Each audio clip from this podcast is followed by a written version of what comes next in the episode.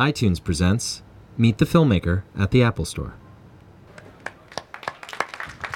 Ladies and gentlemen, please welcome this evening's guest moderator, David Schwartz of the Museum of the Moving Image, and tonight's guest, Danfung Dennis.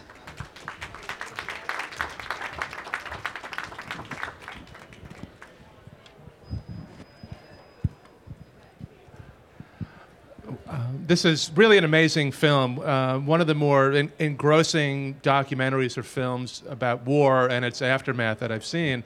Um, I'm wondering if, well, f- could you just tell us a little bit about, about what the film is? I mean, this audience hasn't seen the film, our podcast listeners haven't. Could you just describe Hell and Back Again? Sure, thanks. um, I've worked for a number of years as a photojournalist in Iraq and Afghanistan, mostly for Newsweek and New York Times but I felt that after so many years of war, my still images weren't having any impact. That society had become numb to images of war. We'd seen so many. And at the same time, the outlets I was working for weren't really devoting much space and coverage to this conflict. And so I knew I had to move into a new medium. And so I, I developed a, a camera system based on a stills camera um, and documented a very large offensive that I knew could swing the war one way or the other. And that was in July of 2009. And 4,000 Marines were being dropped behind enemy lines. Uh, this was the largest helicopter borne assault since Vietnam. And I asked to go with Echo Company 28 of the 2nd Marine Division because they were the ones that were going the furthest into this uh, stronghold and they were actually being dropped 18 kilometers behind enemy lines to seize a key canal crossing. And shortly after landing, uh, about 130 men in this one location, uh, we were surrounded and attacked from all sides. And the fighting really focused around this pile of rubble that became known as Machine Gun Hill. And the fighting was extremely heavy um, in my years of, of working there that this was one of the most dire situations I've ever been in. One Marine had been killed by the end of the first day, a dozen had collapsed from heat exhaustion, almost all of us had run out of water. Um, and that's when I first met Sergeant Harris, when he passed me his last bottle of water. Um, and I followed his platoon further as they pushed into this, this stronghold. And I saw that he was this exceptional leader. He had done two deployments already to Iraq and Afghanistan, um, and it was extremely courageous. Um, and I had no really intention of making a film. Um, I, I, just knew this was an important story to cover. Um, and I didn't know to actually be about one Marine um, and his wife uh, until about six months later when he was shot uh, during an ambush. And I didn't know he had been shot until the Marines were getting home back to North Carolina. They were stepping off the buses and doing a homecoming and reunion with their families a very emotional scene. Um, and I realized that Sergeant Harris wasn't there, and I asked, Where, "Where's Nathan?" And they said he was hit two weeks ago. Um, so I called him up. He was just being released from the hospital. He had undergone half dozen surgeries, had nearly bled to death from the gunshot wound, um, and it was in extreme pain and distress um, from leaving his men behind, also feeling very guilty. And he invited me back up to his hometown of, of Yadkinville, North Carolina, very, very small town. And he introduced me to his friends and family as this guy was over there with me. And so instantly I was accepted into this very rural Baptist community. And I essentially lived with him and his wife, Ashley, uh, during his recovery. Um, and that's when I got to know Ashley, his wife, better. And, and she, she's this angel, someone that's always caring for him, someone that's, she quit her full time job, become um, his caretaker. They were high school sweethearts, right? High school yeah. sweethearts. They'd been married for five years, um, and and she was his support system. And it was about what she had to go through at the same time, um, and the burden that the military families have to carry, um, as well as as these returning troops. Yeah. So uh, and, and so the film really moves in a way back and forth between these two different locations: the, the front in Afghanistan and then what's happening at home. So tell us a, a, bit about Nathan. He's not your typical war hero. He's a real interesting, kind of riveting personality, uh, but he's very conflicted, very, you know. Yeah, he had been trained from a young age to be a Marine. His dad um, had these aspirations for him, trained him to shoot. Um, when he was very young, trained him to fight. He became a champion wrestler in high school. um, and and knew that he was going to become a Marine. And when he joined, he had this very, I think, typical attitude of these of Marines, these alpha males that just want to go out there and hunt. And he he was one of them, and he was promoted very quickly through the Marines um, because of of his sort of. Um, ability to lead others and stay calm under in very difficult situations. Um, but I think after he'd gone through one or two deployments, he he began to realize that it's much more difficult. Um, it's very different from sort of your young, boyish, romantic views of what war is.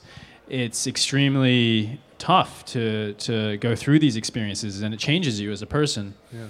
So by the time his third one rolled around, he had matured somewhat. Um, and the third deployment, he really just went out of duty. It was his orders, and he he he sort of confided that he wasn't, he didn't really want to go, um, but he had to. Um, and it was the second to last day on his his deployment out there that he was caught in this ambush, and he had was leading a patrol down this one area where they had always been attacked from. They had turned a corner, and a machine gun opened up at very close range and raked through his position and shot him in the hip. Um, but he continued to lead the battle after that. That was the kind of man he, he is. Uh, he, he still took control and, and sort of was able to fight back, even though he was bleeding to death. Um, and then he just he, he talks about lying on the ground there and looking up at the sky and, and thinking whether he was ever gonna leave and just to stay calm and keep his breathing very steady so that he didn't go into shock. Um, and but by the time he did get medevaced out, he had lost so much blood that um, he suffered a traumatic brain injury. And so when he gets home, he he's in, in extreme pain from this gunshot wound, destroyed his hip. But he's also dealing with the psychological transition of coming back into a community that has very little understanding of what he's just been through. Um, that's it can be very isolating. Um, there's extreme disorientation, um, and your body's in this state of a kind of emotional numbness from being exposed to so much combat. Um, and and so he's he's trying to learn his new role of, of coming back, of of the frustrations of trying to find a parking spot in Walmart, um, and those those kind of things drive a lot of men back into the field because it's almost simpler out there. Yeah. You you sleep, you walk, you fight, and you do it again the next day, and you have this very strong sense of purpose and mission. Whereas back at home, the everything seems triv- trivial and mundane, um, and I think he struggles to reconcile that. Uh, yeah, so I mean, at the core of this this film is this psychological portrait. Um, of him and his wife, um, but also the way that you film in Afghanistan. I think is amazing. I think this is a real uh, remarkable piece of cinema of filmmaking. Uh, the Time Out New York review that's coming out this week uh, compares this film to Kubrick. Um, you know, Kubrick made some great war films, The Paths of Glory and Full Metal Jacket. Um, could you talk a bit about your your visual approach because it seemed like you were really trying to create an experience that's going to draw the viewer in and, and be a, powerful cinematic experience. I knew that um, the camera that I used, the Canon 5D Mark II, was the first tool that would allow photographers to shoot video the same way they shot stills. You could convey the same aesthetics. You could uh, use the same methods of simply being an observer, of letting events unfold in front of the lens with very little direction or, or intervention. Um, so I, I, I continued working the same way I did as a photographer, but simply shooting moving images. And that transition took quite a bit of time um, because there are all sorts of other aspects of making a film that a photographer uh, doesn't have that same sort of toolkit. Um, but the idea that a still image is, has a lot of power, it has the power to shake people from their indifference. And I'd been deeply influenced from war photographers from, from Vietnam, from Bosnia, who showed us the brutality of what, what happens here and as they're reminders of mistakes that we shouldn't repeat. And so it was it was this work, this body of work from these past war photographers that um, motivated me to try to contribute to this tradition. And so when I started moving into to video, um, I wanted to bring all of those values with me. And so the, the camera system I built was this Canon 5D and some custom sound, shotgun mic, a wireless lav mic, and all of that was mounted onto a Steadicam-like device. And so the weights on the bottom equal the weights on the top. There's a handle where the center of gravity is. And when it's balanced and um, you're using it correctly, you can be running, the Marines can be running, and you can still get these steady, smooth tracking shots, which are typically only associated with, with Hollywood kind of Kubrick films, uh, which, which have large vests that they wear, very heavy.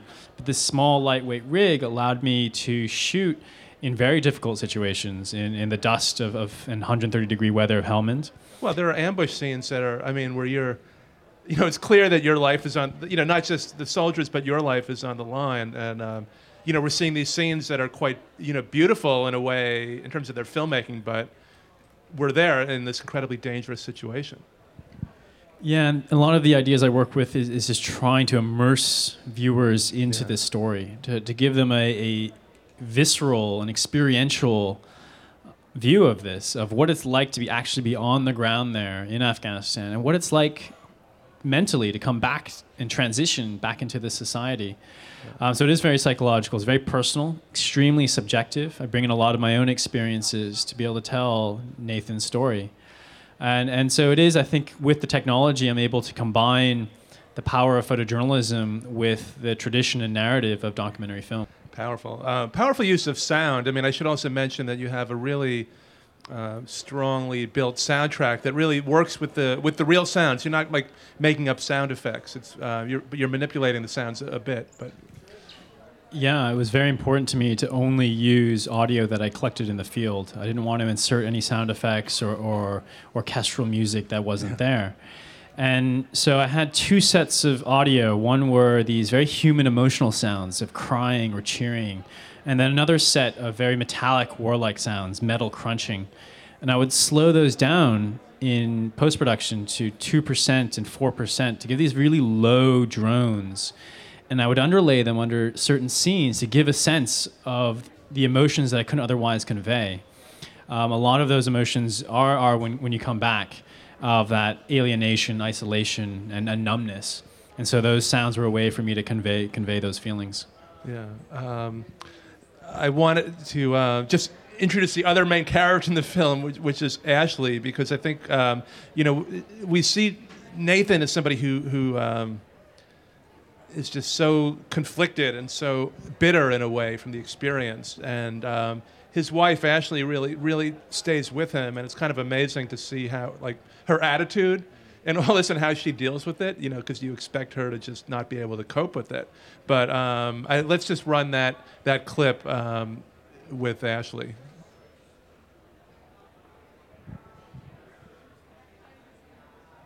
He gets so mad. Like it it just he turns into a different person almost. It's like I don't even see my husband. He it was almost like somebody had taken over him. Like I could look in his eyes and it wouldn't even be him. They were like just soulless almost. I don't know if that makes any sense, but uh, he doesn't really become anybody but just rage. It's just rage. Was that where you got the title for the film from that scene? Yeah, yeah. Ashley, I mean, she is this patient, patient, wonderful woman who is always by Nathan's side, and they've been married, I guess, seven years now, and they're still very much together. Um, Nathan's an active duty Marine at um, the Wounded Warriors Regiment in Camp Lejeune, um, and Ashley's learned to deal with with Nathan through through just learning by through experience. After Nathan got back from his second deployment from Iraq, from a Fallujah, he was experiencing these extreme bouts of rage in the mornings when he would wake up. He would tear apart the room, he would scream, and then he would forget it. He would have amnesia. And when Ashley would bring it up to him later in the day, he wouldn't have any recollection of it. And this continued for weeks. And Ashley just, in the end, learned to wake him up very gently and just be really calm and just slowly bring him into the day, and he wouldn't go into these rages. Hmm. And every deployment is different. Every time he comes back, he has some different response, and I, and I think it's different for everyone, um, because you are coming from this world of, of life and death, of blood and dust, to one to to one that feels like they're at the shopping mall. And and so there's a lot of different emotions. There's a lot of different things that are happening that even even those that come back aren't even really aware of that they're going through. And it's it's very different from operating as a unit of leading men of knowing exactly what's a, like your your mission um, to one where you're you're having to deal with your things that are inside of you, your thoughts, your feelings, and that's that's quite difficult for these these men that have been trained to push through everything. And so Ashley really is this this um, more than just sort of a support network. She's this cushion for him to land on when he gets back. Um, and she she's tired. She's worn out. She's has to really deal with a lot and put up with him. Um, but they're still together, which is which is good. Okay, let's. Uh, if people have questions, we can take some questions from the audience. Did you edit the film yourself? I know I had the privilege of working with Fiona Otway, an extremely talented editor. Um, and I'd seen her past work in another film called Iraq in Fragments. And I just contacted her out of the blue. Uh, started showing her some of my work. We started talking about it. Um, and we ended up spending six months editing this film. We had over 100 hours of footage. And she watched all on her own first. That took about a month. And then we just sat down and we talked. And the whole process was really an unpacking of our representations of what war was. I think there's this very glorified, mythical, romantic version of war that is often portrayed in, in, in most media.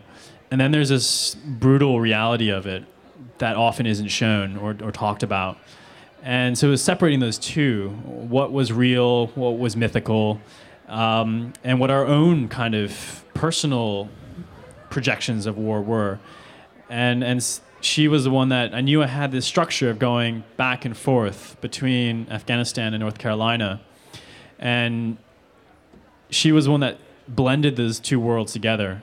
And so we overlay a lot of these scenes, and you're not even quite sure sometimes which one you're going into, and it just drops you back and forth uh, to really show that this fighting doesn't stop when these men return home. It continues on, but in a very different way. Um, and and so yeah, it was it was Fiona who really helped craft craft the narrative and the structure of the film. Hi, I was just wondering, you talked a lot about how your own bias and subjectivity was in the film, and did you have similar feelings that, you know, Nathan did coming home and being in Afghanistan and, you know, being that your life every day, um, and versus coming back to, you know, American culture and reality and what it was like for you? Nathan and I actually never sat down and looked at footage and talked about it. He essentially had to trust me to tell his story. Um, and and so there are a lot of scenes where I think I'm bringing in my own subjective personal experience of what I felt coming back home. Um, and so there may not be certain moments where he's thinking this or having a flashback here, but they're sort of representative of sort of the overall feeling of what it's like to come home. Um, and and so Nathan and Ashley didn't really see any footage until it was finished. They saw a few clips here and there. Um, I brought him up to New York. We saw in a big screening room, just the three of us. It was very emotional, very very difficult for them to watch it. Um, but at the end, when the lights came up, they looked at each other and they kept saying it was perfect. And I think they're, they're one of their main critiques is that this is only an hour and a half, and they wish it could be 20 or 30 hours because there's so much more that they've experienced. Hi, just wanted to ask um, how do you think your role as a filmmaker was perceived by the troops and the people of Afghanistan? I think there's quite a bit of distrust between the military and journalists. I think that's healthy. But once you go through some very difficult situations and you show that you're willing to go through the same risks that they are, and you go through these traumatic experiences, they learn to trust you and, and you trust them.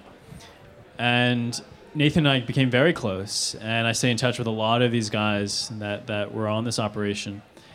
Um, and and so yeah, it is sort of. I think the intimacy I was able to get back in North Carolina was because I had been through this experience with him over there, and it would have been completely different if I had approached him as a documentary filmmaker. I want to show your life when you've come come back. Uh, He, he, I know he would have refused.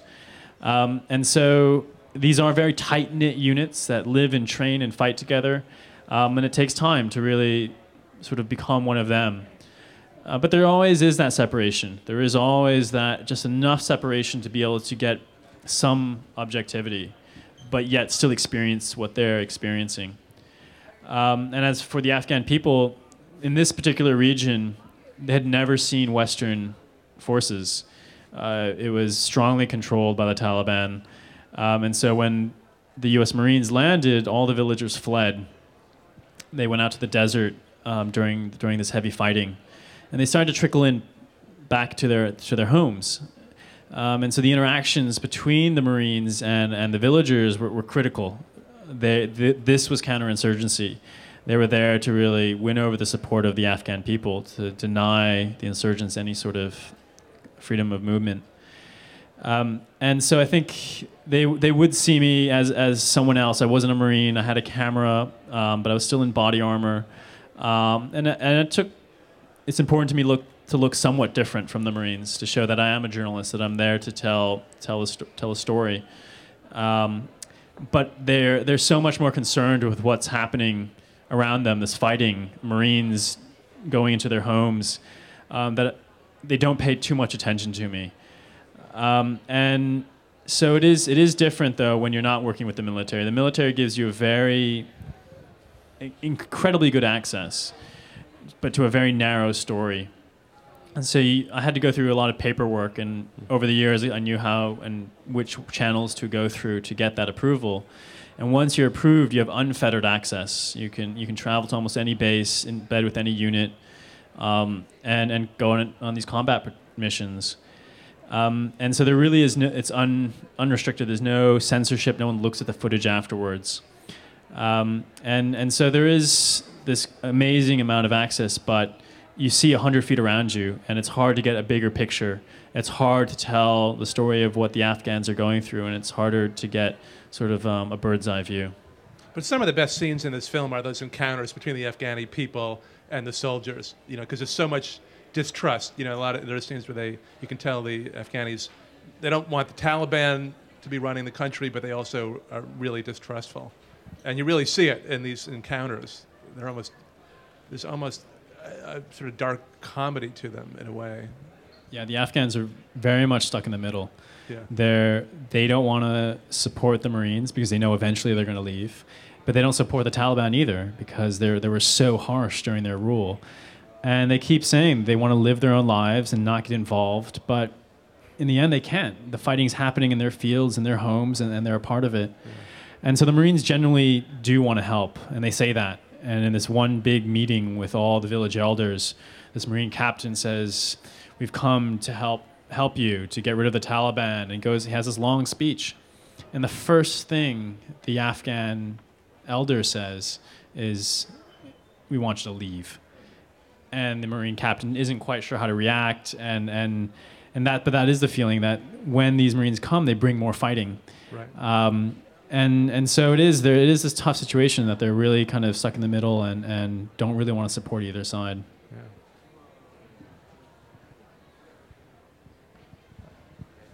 What kind of psychological effect did this have on your own personal views of the war? And um, uh, basic well, yeah that's yeah i think i went through a lot of the same things that nathan went through.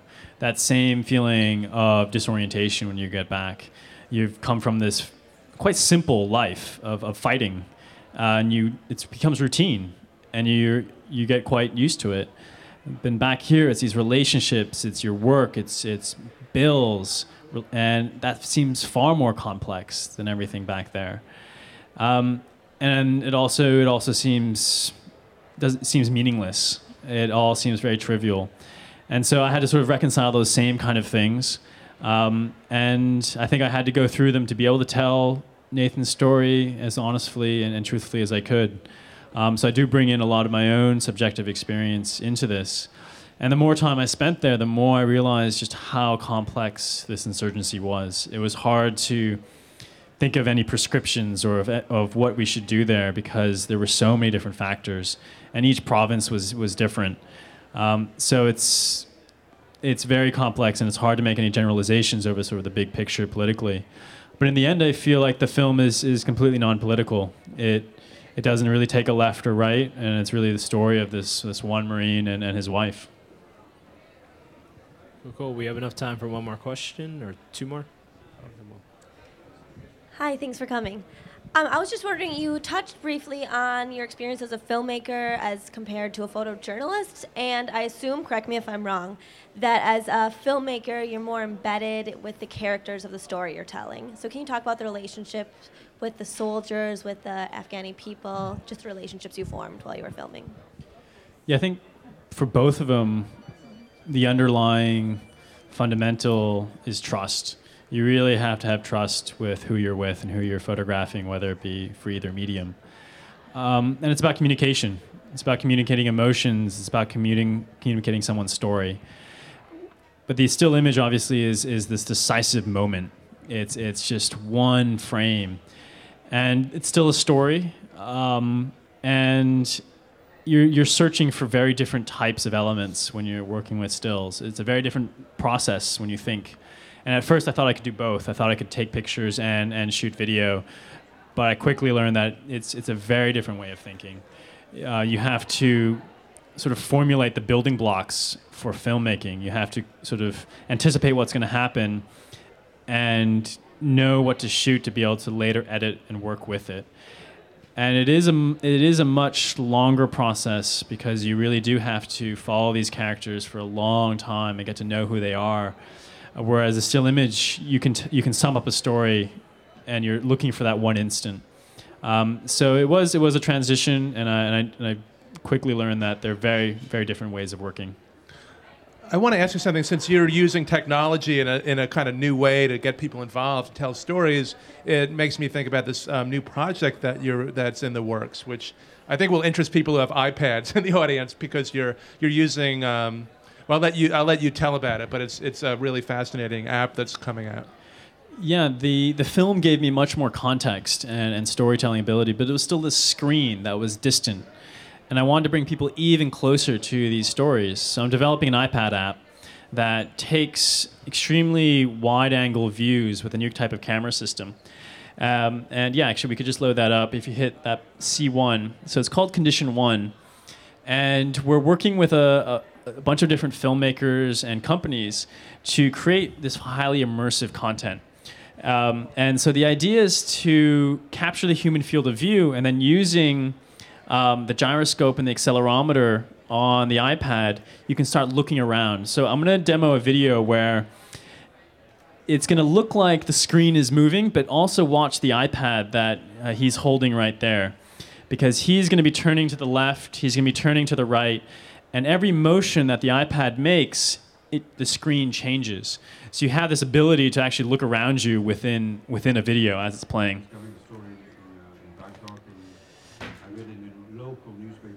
And so right now he's looking around. He's moving the iPad left and right. Uh, he's moving to the left now. So he's you can s- reveal different portions of the video.